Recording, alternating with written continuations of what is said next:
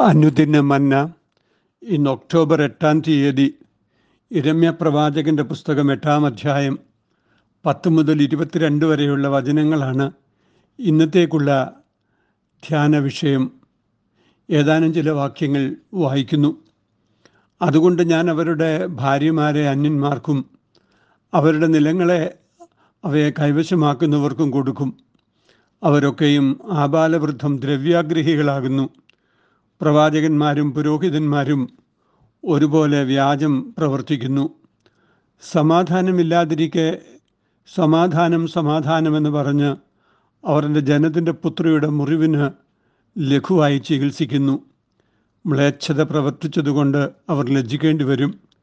അവരൊരിക്കലും ലജ്ജിച്ചിട്ടില്ല നാണം അറിഞ്ഞിട്ടുമില്ല. അതുകൊണ്ട് വീഴുന്നവരുടെ ഇടയിൽ അവർ വീണുപോകും. അവരുടെ ദർശനകാലത്ത് അവർ ഇടറി വീഴും എന്ന് യഹോവ അരുളി ചെയ്യുന്നു. നാം അനങ്ങാതിരിക്കുന്നതെന്ത് കൂടി വരുവിൻ. നാം ഉറപ്പുള്ള പട്ടണങ്ങളിൽ ചെന്ന് അവിടെ നശിച്ചു പോക.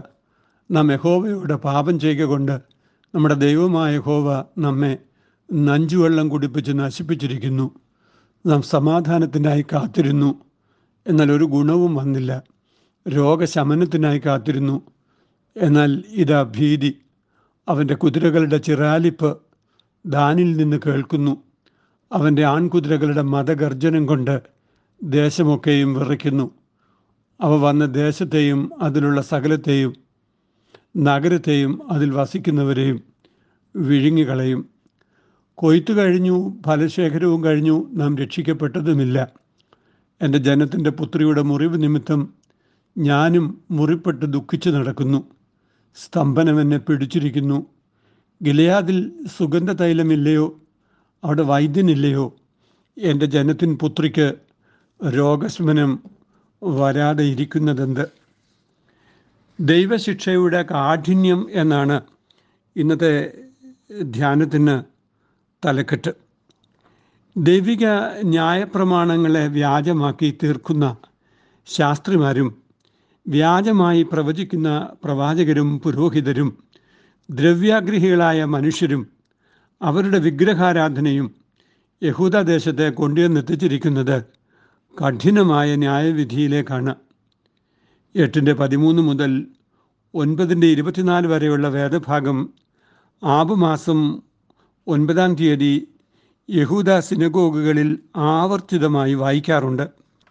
ബി സി അഞ്ഞൂറ്റി എൺപത്തി ആറിൽ യെറുഷലേം നഗരവും ദേവാലയവും ബാബിലോൺ നശിപ്പിച്ചതിന്റെയും എ ഡി എഴുപതിൽ റോമൻ പട്ടാളം ദൈവാലയം നശിപ്പിച്ചതിന്റെയും ദുഃഖസ്മൃതിയിലാണ് ആ ഭാഗം വായിക്കുന്നത്. ഇപ്രകാരമുള്ള കഠിന യാഥാർത്ഥ്യം അവിടെ സംഭവിച്ചത് തങ്ങളുടെ പാപത്തിന്റെയും ദൈവവിരുദ്ധതയുടെയും പേരിലാണ് എന്ന് യഹൂദജനം ഏറ്റുപറയുന്ന ഒരു സമയമായാണ് ആ മാസം ഒൻപതാം തീയതി കണക്കാക്കപ്പെട്ടത്. ഒന്നാമതായി സമൂഹത്തിൽ അടിമുടി ന്യായവിധിയുടെ അനുരണനങ്ങൾ സംഭവിക്കുമെന്ന് ഈ വേദഭാഗത്ത് രേഖപ്പെടുത്തിയിരിക്കുന്നു. ആബാലവൃദ്ധം ജനങ്ങൾ ദ്രവ്യാഗ്രഹികളായിത്തീരുന്ന പരിതോവസ്ഥയിലാണ് ഇപ്രകാരമുള്ള ന്യായവിധി കഠിനമാകുന്നത്.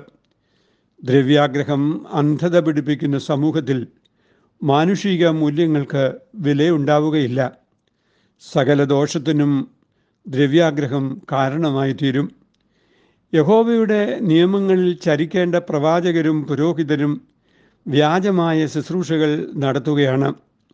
യാതൊരു സമാധാനവും ഇല്ലാതിരിക്കെ സമാധാനം സമാധാനം എന്ന പൊള്ളയായ വാഗ്ദാനങ്ങൾ നൽകി അവർ സാധാരണ ജനത്തെ ശരിയല്ലാത്ത ദിശയിലേക്കാണ് നയിക്കുന്നത്. അതുകൊണ്ട് അവർ ഇടറി വീഴും അത്തിവൃക്ഷം ഫലം കൊടുക്കാതെ മുന്തിരി വള്ളി ഫലം കായ്ക്കാതെ ഭൂമി അധ്വാനത്തിന് പ്രതിഫലം കൊടുക്കാതെയൊക്കെ ഇരിക്കുന്ന ദുര്യോഗം പാപഫലമായി സംഭവിക്കുന്നതാണ്. ഭൂമിയുടെ കൈവശാവകാശം ബലമായി എടുത്തു മാറ്റപ്പെടുകയും ഭാര്യമാരെയും മക്കളെയും അടിമകളാക്കി കൊണ്ടുപോവുകയും ചെയ്യുന്ന സങ്കടകരമായ ദുരവസ്ഥയ്ക്ക് നിസ്സഹായരായി സാക്ഷ്യം വഹിക്കേണ്ടി വരുന്ന ദുസ്തുതിയാണ് യഹൂദ ജനതയ്ക്ക് സംഭവിക്കുവാൻ പോകുന്നത്. ശത്രുക്കൾ വന്ന് ഇവ ഇങ്ങനെ സംഭവിക്കുമ്പോൾ അത് യഹോവ അനുവദിച്ചയച്ച കാര്യമായി ജനം മനസ്സിലാക്കേണ്ടതുണ്ട്. അവരുടെ പാപങ്ങളുടെ ഫലമായാണ് ഇതൊക്കെയും വന്ന് ഭവിക്കുന്നത് എന്ന് ജനം അറിയണം. എല്ലാ കാലത്തും ദൈവവിരുദ്ധ പ്രവൃത്തികൾ ചെയ്യുന്ന സമൂഹം ദൈവിക ന്യായവിധിയുടെ മുമ്പിൽ നിൽക്കേണ്ടി വരും എന്നുള്ള ഒരു ഓർമ്മപ്പെടുത്തൽ ആവർത്തിതമായി ചരിത്രത്തിൽ ഈ വേദഭാഗം നൽകുകയാണ്. രണ്ടാമതായി ഇപ്രകാരമുള്ള ദുരവസ്ഥകൾ വന്നു ഭവിക്കുമ്പോൾ ജനത്തിനുണ്ടാകുന്ന ചില വിചാരങ്ങൾ തുടർന്നിവിടെ രേഖപ്പെടുത്തിയിരിക്കുന്നു. യഹോവയോട് പാപം ചെയ്തിരിക്കുന്നതിനാൽ യഹോ യഹോവ തങ്ങളെ നഞ്ചുവെള്ളം കുടിപ്പിച്ചിരിക്കുകയാണ് എന്നും അതുകൊണ്ട് അന്തരാരോഗ്യം നഷ്ടപ്പെട്ടവരാണ് തങ്ങളെന്നും വയലുകളിൽ പാർത്താൽ തങ്ങൾക്ക് ശത്രുവിനെ പ്രതിരോധിക്കുവാനുള്ള ശക്തി ഉണ്ടാവുകയില്ല എന്നും അവർ സ്വയം മനസ്സിലാക്കി. കോട്ടകൾ കൊണ്ട് സുരക്ഷിതമാക്കപ്പെട്ടിട്ടുള്ള നഗരങ്ങളിലേക്ക് അഭയം തേടാമെന്ന് അവർ ആത്മഗതം ചെയ്യുന്നു. അങ്ങനെയുള്ള ഓടിപ്പോക്കുകൾ സംഭവിച്ചിട്ടുമുണ്ട്. എന്നാൽ ഈ ഉറപ്പുള്ള നഗരങ്ങൾ സുരക്ഷിതമാകുന്നത് യഹോവയുടെ കാവൽ ഉള്ളതുകൊണ്ടാണ് എന്ന് അവർ അറിയുന്നില്ല. യുദ്ധക്കുതിരകളുടെ കുളമ്പടികൾ വടക്കേ അതിർത്തിയായ ദാനിൽ കേട്ടു തുടങ്ങിയിരിക്കുന്നു. അവ വന്ന് ദേശത്തെയും നഗരത്തെയും വിഴുങ്ങിക്കളയും എന്ന് അവർ അറിയേണ്ടതുണ്ട്. മാത്രമല്ല പാപം പെരുകുമ്പോൾ പ്രകൃതി മനുഷ്യർക്ക് വിരുദ്ധമായി പ്രവർത്തിച്ചു തുടങ്ങും. സർപ്പങ്ങളെയും മന്ത്രം ഫലിക്കാത്ത അണലികളെയും ജനമധ്യത്തിൽ അയക്കുന്നത് ദൈവിക ന്യായവിധിയാണ് എന്നാണ് പ്രവാചകൻ ഇവിടെ സൂചിപ്പിക്കുന്നത്. പ്രതിരോധം തീർക്കാൻ കഴിയാത്ത തരത്തിലുള്ള സംഭവ വികാസങ്ങളാണ് അപ്പോൾ ഉണ്ടാവുക. ഈ ഒരു യാഥാർത്ഥ്യം സദാകാലത്തും പ്രസക്തമായ ചിന്തകളെയാണ് നൽകി തരേണ്ടത്. പ്രകൃതി പ്രകൃതിക്കെതിരെ പോരാടുമ്പോൾ ദൈവം വെച്ചിട്ടുള്ള അതിരുകളൊക്കെ ലംഘിച്ച് വന്യമൃഗങ്ങൾ ജനസമൂഹത്തിന്റെ മധ്യേ മരുവുമ്പോൾ പ്രകൃതിയിൽ വരൾച്ചയും അതിവർഷവും ഉണ്ടാകുമ്പോഴൊക്കെ ദൈവത്തിന്റെ ക്രമം ലംഘിക്കപ്പെടുന്നതിന്റെ ഫലമായി അങ്ങനെ സംഭവിക്കുകയാണ് എന്ന് ചിന്തിക്കുവാൻ എല്ലാ കാലത്തും ഉള്ള മനുഷ്യർക്ക് കഴിയേണ്ടതാണ്. മൂന്നാമതായി പ്രതിരോധിക്കാൻ കഴിയാത്ത പ്രകൃതിയുടെ പ്രതികരണവും ശത്രുവിന്റെ ആക്രമണവും സംഭവിക്കുമ്പോൾ സിയോൻ പുത്രി അവളുടെ അവസ്ഥകളെക്കുറിച്ച് യാഥാർത്ഥ്യബോധത്തോടെ ചിന്തിച്ചു തുടങ്ങുമെന്നാണ് പ്രവാചകൻ അഭിപ്രായപ്പെടുന്നത്. സിയോനിൽ യഹോവ വസിക്കുന്നില്ലയോ? അവളുടെ രാജാവ് അവിടെ ഇല്ലയോ എന്ന് അവർ പരിതപിക്കും.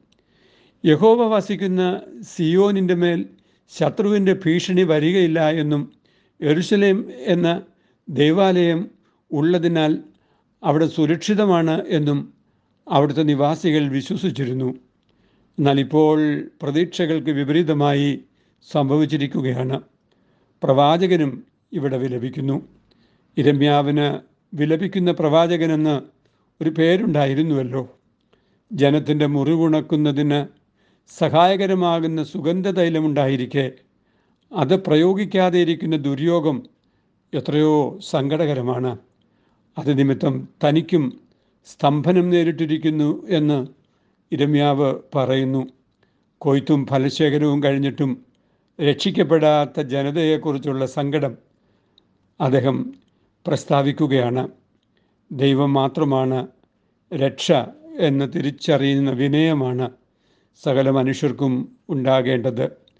യഹോവയെ തങ്ങളുടെ സുരക്ഷയാക്കുന്ന ജനത്തിന്റെ സമീപനത്തിനു മാത്രമേ സംരക്ഷണം അനുഭവപ്പെടുകയുള്ളൂ എന്ന് ഇന്നും നാം ഓർത്തിരിക്കേണ്ടതുണ്ട്. എല്ലാ ഭൗതിക സുരക്ഷിതത്വങ്ങളും നഷ്ടപ്പെട്ടു പോകാം എന്നറിയുകയും ദൈവകൃപയിൽ ശരണപ്പെട്ട ദൈവിക സുരക്ഷിതത്വം അനുഭവിക്കുകയും ചെയ്യുന്ന ഭാഗ്യമാണ് ദൈവമക്കൾക്ക് ഉണ്ടാകേണ്ടത്. ശത്രുവിൻ അഗ്നിയസ്ത്രം ശക്തിയോട് എതിർക്കുന്ന മാത്രയിൽ ജയം തന്നു കാത്തു സൂക്ഷിച്ചിടുന്ന നീയല്ലോ ഞങ്ങൾക്കുള്ള ദിവ്യ സമ്പത്തേശുവേ ദൈവമായ കർത്താവെ ന്യായവിധിയുടെ അനുരണനങ്ങൾ ഞങ്ങളുടെ മധ്യത്തിലുണ്ടാകുമ്പോൾ ഞങ്ങളുടെ സങ്കേത പട്ടണമായി കർത്താവിനെ മാത്രം കാണുവാൻ ഞങ്ങൾക്കും സഹായിക്കണമേ. പ്രകൃതിയെ രൂപാന്തരപ്പെടുത്തുവാൻ കഴിയുന്ന ദൈവമേ ശത്രുവിനെ തടയുവാൻ കഴിയുന്ന കർത്താവെ ഞങ്ങളുടെ ജീവിതയാത്രയ്ക്ക് ആവശ്യമായ സന്തോഷവും സുരക്ഷിതത്വവും നൽകി. ഞങ്ങളെ എന്നും പാലിക്കണമേ. അമേൻ ഇത് കുവൈറ്റ് സിറ്റി മാർത്തോമ ഇടവകയിൽ നിന്ന് എ ടി സക്കറിയ അച്ഛൻ. ദൈവം നമ്മെ അനുഗ്രഹിക്കട്ടെ.